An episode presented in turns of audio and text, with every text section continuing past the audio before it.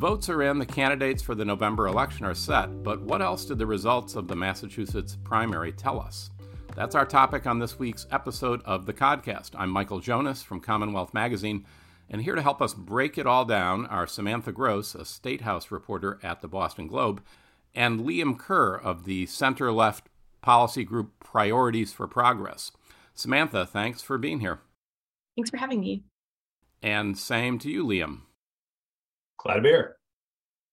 Uh, so, just start us off, uh, Samantha, with with uh, a, a, sort of a, a, picture of what we what we learned, sort of in the in the grander scheme of things from from Tuesday's primary. What did you? What were your sort of big takeaways from that? So, but despite not having a competitive Democratic gubernatorial primary, there was a lot of excitement about the other statewide races um, and other legislative races down the ballot.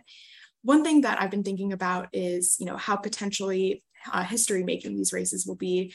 You know, Maura Healey um, could soon become the first lesbian governor uh, in the United States, the first elected woman governor in this in Massachusetts. Um, her endorsed successor, Andrea Campbell, was victorious in her primary, um, and she was the first Black woman to ever win a Democratic nomination for statewide office, which is a big deal. Um, you know, Kim Driscoll emerged victorious from her primary for lieutenant governor in a three way primary. Um, that matchup of, of Kim Driscoll and Maura Healey on a ticket could be the first governor, lieutenant governor, um, both women elected in the country, which is you know a big stat so i think you know my big picture takeaway was that while there wasn't a competitive democratic you know primary for governor people still kind of got excited and there's still history made and there was uh, obviously some really competitive races um, you know across the ballot yeah and the, the point about you know the sort of women uh, who won in so many of these races i don't know it's just sort of some weird Massachusetts phenomenon, right, where we were kind of seen as this kind of retrograde state, despite the kind of blue liberalish reputation. We had been a place, you know, pretty hostile to women uh, winning statewide offices. I mean, we only recently elected the first uh, woman to the U.S. Senate. Uh, as you said, we've never elected a woman governor. Uh, you know, our congressional delegation has been really slow in that regard too. And then suddenly we have one election, and it's just like sort of the floodgates open or something. I, I, don't know, you know, what what to make of that. We, we finally decided, you know, to sort of wake up and smell the coffee, and then you know we kind of did it in a big way or something like that. Yeah, I mean, it's also good to note that not only did women um, emerge victorious from a lot of their primaries, but there were a lot of races where women were facing other women on the ballot, which says something about, you know, giving voters a choice and kind of breaking, you know, this is what the Barbara Lee Family Foundation describes as an imagination gap, um, being able to allow voters to imagine a woman in executive office or imagine a woman in other statewide offices um, instead of closing your eyes and imagining a man in one of those positions. So I think it was really important for representation on the ballot um, in a lot of ways. And, you know, the large crop of women who ran this year, um, I think is something to note. And Liam, what was what were your sort of big takeaways? Yeah, um, when it comes to history making and also who made the history, uh, when we look back a decade from now, I think that's what we'll remember Massachusetts, and also maybe what people around the country think about. You know, Massachusetts is synonymous with the Democratic Party. We often are at the forefront of showing who a Democrat is to the rest of the country, um, and you have not just uh, women beating men or dynamic women leading. You have truly exceptional candidates who either burst onto the scene in a first election or really came from behind in a big way. Um, so Maura Healey, you know, career civil servant, lawyer, you know, when she wins in 2014, I mean, that is a shocking, just, you know, there is a lot of talent, a lot of dynamism, and a lot of leadership that she showed in bursting onto the scene in 2014. She's a special talent. Um, Kim Driscoll similarly starts this election in December, January, no statewide name ID, no money, um, crushes the convention six months later, attracts you know over 100 I think elected official endorsements. Really a special talent, special candidate. Then obviously Andrea um, Campbell, someone who uh, you know beats an incumbent only the second or third time in the Boston City Council ever, um, after not being directly involved in politics beforehand. Um, you know, single digits in the mayor's race, barely doesn't make it to the finals. Um, it seems like she likely would have won the final if she was in it. Um, and then, you know, just pulling away at the at the end in this race. So really, um, big national implications and big long-term implications, not just in these women, but who these women are and who they could show uh, for a future the Democratic Party. Um, and I think the other two big picture takeaways, um, you know, one, you know, back to reality moment. Um, a lot of the far left living in a fantasy land and some of the national narrative and even local narrative moving along with that um, when it just wasn't reflected in what voters wanted and wasn't reflected in the elections outside of JP and a couple other places. Um, but that bubble burst and that fantasy land was exposed. Um, and it seems like there's real consensus there, not just in the election results, but what it means for moving forward. Similarly, on the on the far right, um, they also uh, live in a more dangerous, but also in a in a fantasy land of what voters want. Uh, and I think some moderate Republicans lived in their own fantasy land, thinking, well, Doughty will pull this out, and you know maybe there will be a real governor's race, and that was exposed as well. And so, you know, something that we've been talking about for a while. There's two big myths in Massachusetts politics. One is that Democratic primary voters want the far left, and the other is that there is a Republican Party. And you know, Tuesday night's results showed very clearly there is no competitive Republican Party in Massachusetts. Uh, and also, voters want mainstream Democrats, and those Democratic leaders know that and uh, should have an easy time in November. And if we just sort of uh, suspend your your your take for a moment and and just say there is a Republican Party of some of some shape or sort still in existence. I think I guess your point is that there's kind of this I don't know maybe asymmetry you'd say. I mean we have this idea that in primaries you know parties kind of you know veer toward toward the pole and so to the left in Democratic primaries to the right in Republican primaries and I guess that what I mean by the asymmetry is that that certainly was borne out in the Republican primary, like any of the kind of last minute efforts to try to say to people, wait a minute before you kind of nominate this kind of full on Trumpist. Uh, those fell flat in the end. Uh, uh, as you're saying, the Democratic uh, primary uh, electorate is just really not this kind of, you know, sort of super progressive left left group. I wonder if part of that is also, you know, every state has its own structure or rules. So we have kind of what they call kind of I think semi-open primaries. So you can you can't vote in any primary, but if you're not registered under either party label, which actually a majority of, of Massachusetts voters now are, you can vote in either primary. Most uh, you know a lot of those people vote in the Democratic primary. It's kind of become a self-fulfilling prophecy. We've sort of come to see that that's often where kind of races get decided. So I think voters want to they want to play ball where there's action. So I mean, that that is also, I think, probably a factor, right, in kind of pulling the Democratic primaries a little bit more toward the center. Wouldn't wouldn't you guys say?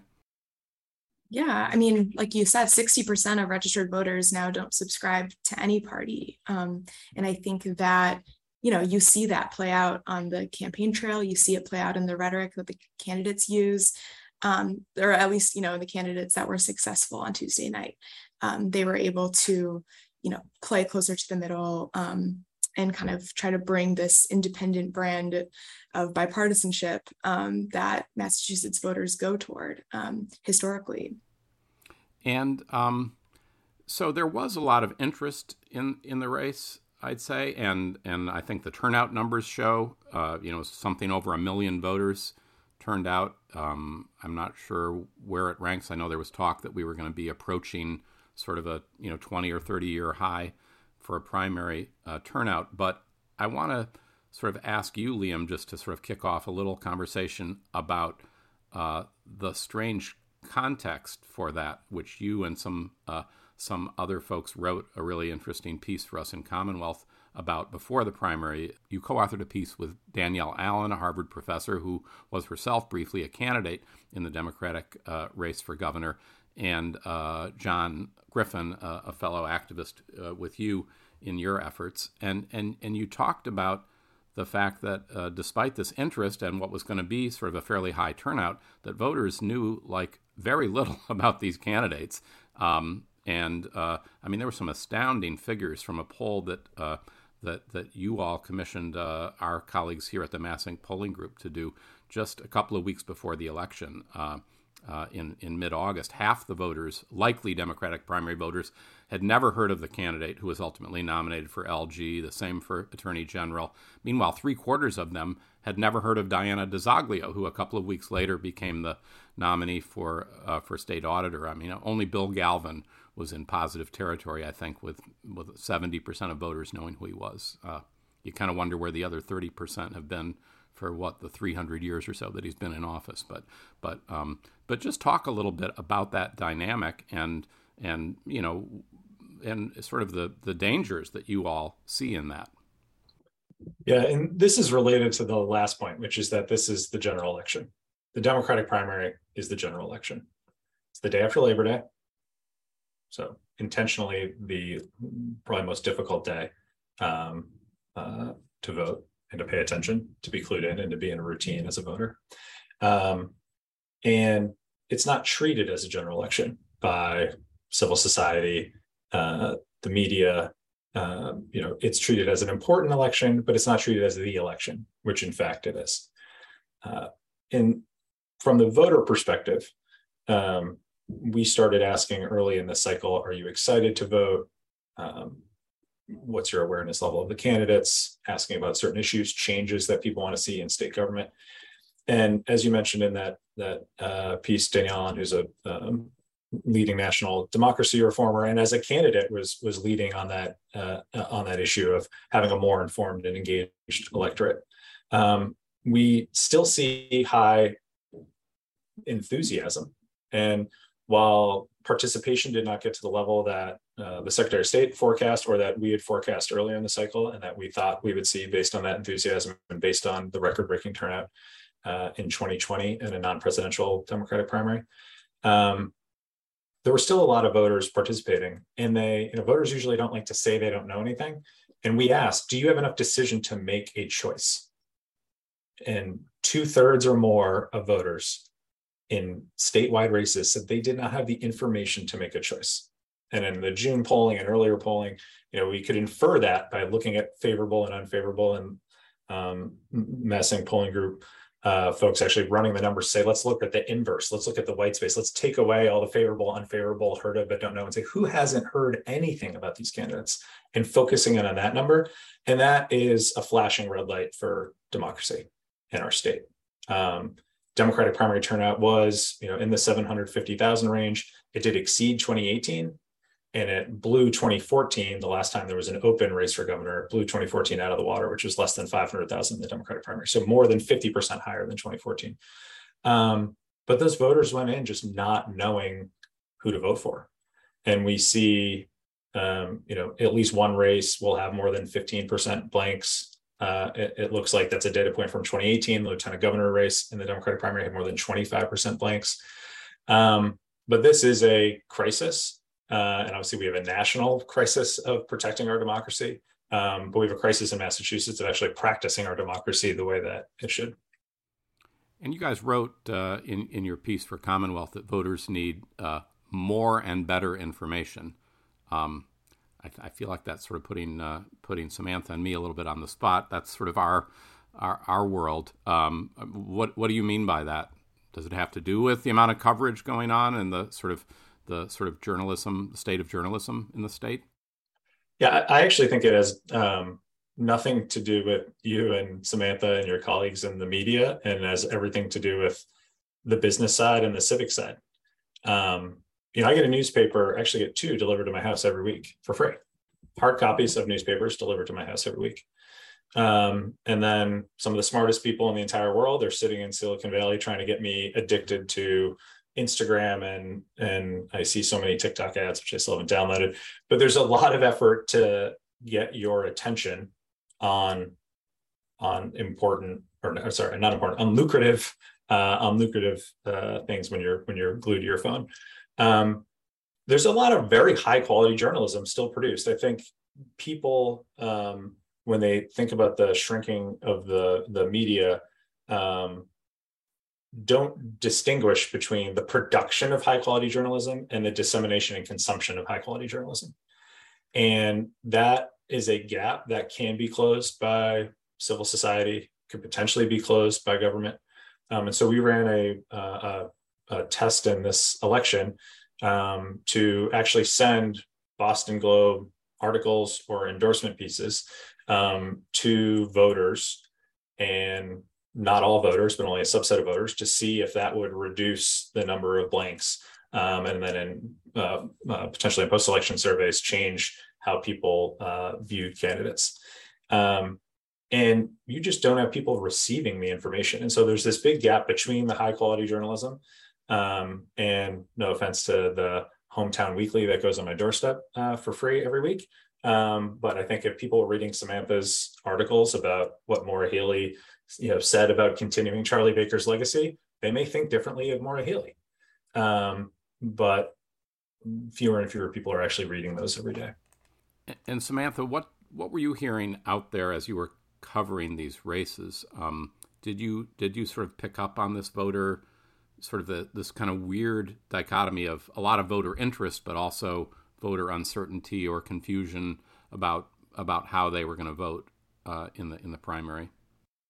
Certainly. Um, it's something that I think kind of started even with the caucuses. Um, some of the most engaged voters who attend their local, you know, party caucuses um, were also kind of meeting these people for the first time. There were a lot of candidates that started with you know very little name recognition kind of like liam said there are people like you know kim driscoll who who did it well and were able to kind of like burst onto the scene and and become a name that people did know. But you know at the beginning there were a lot of people that just um, had no name recognition or were you know a legislative you know a legislature that only had name recognition kind of in their district. And so i think there was um, you know definitely some gaps in people's kind of understanding of who these people were, what their records were. Um, but you know, the name recognition on its own, I think, helped people who who were able to have that kind of statewide name. People like you know even Andrea Campbell, who ran in a a mayoral election in Boston, that really was a statewide media race. Um, were able to do better, but I think you know there were people who didn't know who to vote for. And even you know going into the polls um, early voting i was out talking to people and there were there were folks kind of on their phones deciding um, i talked to one woman who left every single race blank except for her local um, her local leaders in um, quincy. She did not vote for any statewide because she just didn't know. Um, so i think that there is you know some work to be done in just civic education about not only who these people are, but what they do um, in some of these races, particularly, you know, positions like the lieutenant governor or the auditor, where voters just don't really understand, you know, practically what what their role is. Um, which I think is an important role for the media to play in educating people about that, asking these questions in these debates. Um, what would you actually do in this job? Not just, you know, what is your platform? Those types of things I think could help voters get a better understanding and go into the polls more informed. And speaking of the auditor's race, uh, which it's sort of funny that we are speaking of the auditor's race, uh, but but uh, yesterday, former Governor Jane Swift made an appearance where she, you know, endorsed Anthony Amore, the Republican nominee.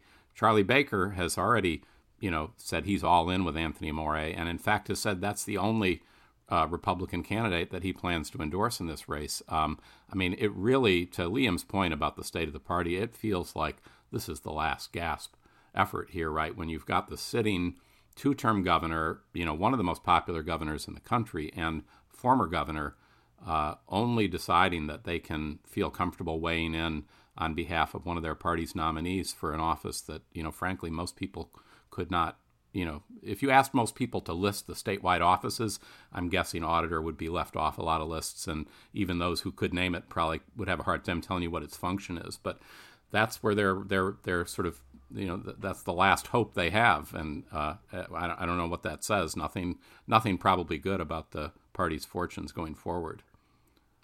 Baker may say he's all in with Anthony Amore, and maybe he will be, but the actions of the Amore campaign and the Massachusetts Republican establishment, you know, show otherwise. Amore ended August, or Amore entered September with less than $23,000 in his bank account. He can't run for state rep on that. he couldn't even buy the pickup truck Scott Brown drove around in for that. Right? We'll see. I mean, the guy's most famous for not finding paintings. If this is their top candidate, it's going to be another. You know, only Baker has won a statewide race now in 20 years, statewide or federal race. This is over 100 races. Uh, and if they're putting their eggs in in in that basket it's going to be another long while but it could allow at least some organizing to continue at least have someone in the news someone respectable and so maybe it does perpetuate that myth in a way uh, but it's still a myth yeah i would say that you know the amore campaign has made an effort to kind of um, carry on this tradition in, in certain ways. I don't think, you know, his fundraising numbers show that that has been super successful necessarily, but, you know, his campaign chair is, is Beth Lindstrom, um, who managed Scott Brown's Senate campaign, served in the Mitt Romney administration. Like he has the types of people around him that other Republicans in the state don't at this at this stage in the party. Um, and even at the the Republican convention um, in Springfield in the spring, you know, Anthony Amore was in and out. He gave his speech and he left. Um, he doesn't fit in with the rest of the way, you know, the current party structure. Um, the people who are kind of advising him worked for Charlie Baker. Um, you know, Governor Baker was out collecting signatures for him early on when he was trying to make the ballot. Um, so I think that there is kind of an effort among the Baker types um, to support him in the ways that they can. But Liam, as you said, um, you know, it hasn't been super successful in the fundraising numbers. Um, we'll kind of see how that looks in the general. Um, he didn't have a primary opponent, so it's kind of hard to see what type of campaign he'll be running um, because he didn't have to, he did not have to run against an opponent uh, in September. Just to wrap things up here, I want to ask you both to look ahead a little bit to the uh, November election and, and the governor's race. Um, and I guess the question I have uh, is is Maura Healey looking to be the next Charlie Baker? Uh, I mean, she she name checked Charlie Baker twice in her very brief victory speech uh, on Tuesday night. And meanwhile, uh, you know, Geoff Diehl doesn't really seem to want to have much of anything to do with Charlie Baker.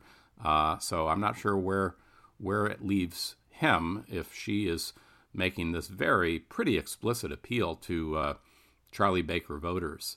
Um, how, how do you guys see uh, see things playing out. And the other thing that's sort of fascinating, it's like neither she nor Diehl seem to have really done this kind of shift toward the general that we kind of talk about in conventional political thinking. I mean, Maura Healey announced her run for governor with a nod toward uh, what did she say? Sort of fixing what's broken, but keep doing what's working well, which was again kind of an acknowledgement of of Baker's uh, leadership. Uh, and Diehl has been kind of you know red meat, you know Trumpist from the start, and I don't know he doesn't seem to be showing too much uh, uh, indication that he's kind of doing this kind of move toward the center. Um, I think that you know Maura Healey kind of coming out of the primary is trying to um, pitch herself to voters as this pragmatic person who kind of harkens some of the um, the ideas of of Charlie Baker. You know, she talks about cutting taxes. She's talked about tackling housing, which is something that you know Baker has talked about since you know he was first elected. Um, her promise is to expand vocational training, which has been a thing that the Baker administration has pushed.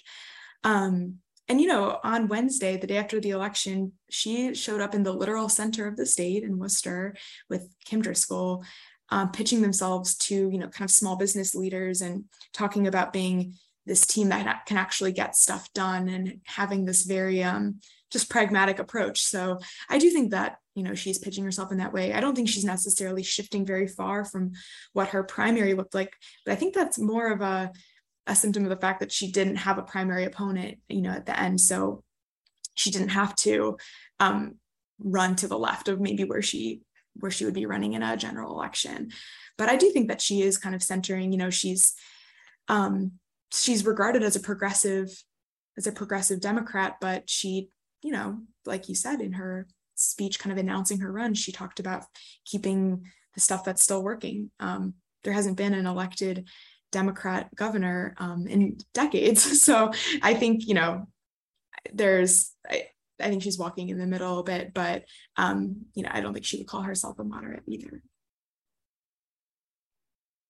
Yeah, Maura Healey said she wants to continue what's working and fix what's not. And it's clear she politically views what Charlie Baker did as working and got to run that general election the entire time.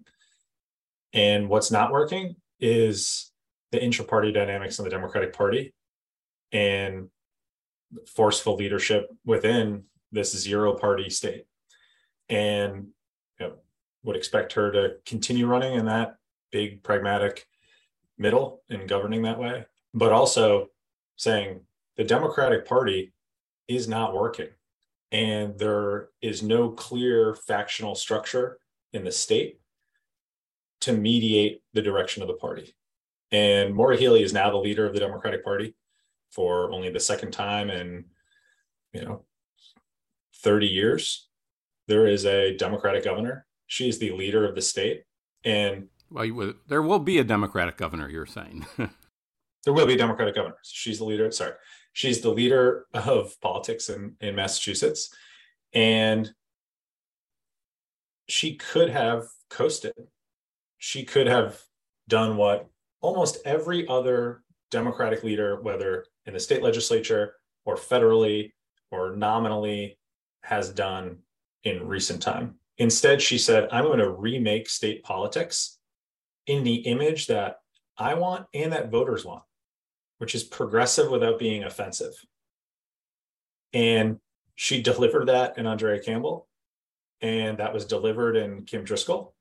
And it will be interesting to see if the other side of that fight, which has been more organized and louder, seeks to push back. But I think the most important quote of the election was Cambridge State Rep Mike Connolly saying, Voters have told us they want Charlie Baker's moderation. So he was complaining about who had won, but stated there is a realization now people know what voters want. And Maura Healey is remaking the party in that image, and that will have upstream national effects. When people see Maura Healey, Kim Driscoll, and Andrea Campbell as who the Democratic Party is, instead of the Elizabeth Warren and other candidates that were rejected in the 2020 presidential primary. Well, thanks so much, uh, Liam and Samantha, for a great conversation. I, I want to thank you both uh, for joining us. Thank you, Michael. Great to be here. Thanks for having me, Michael. And thank you all for listening to another episode of the podcast. We will see you next week.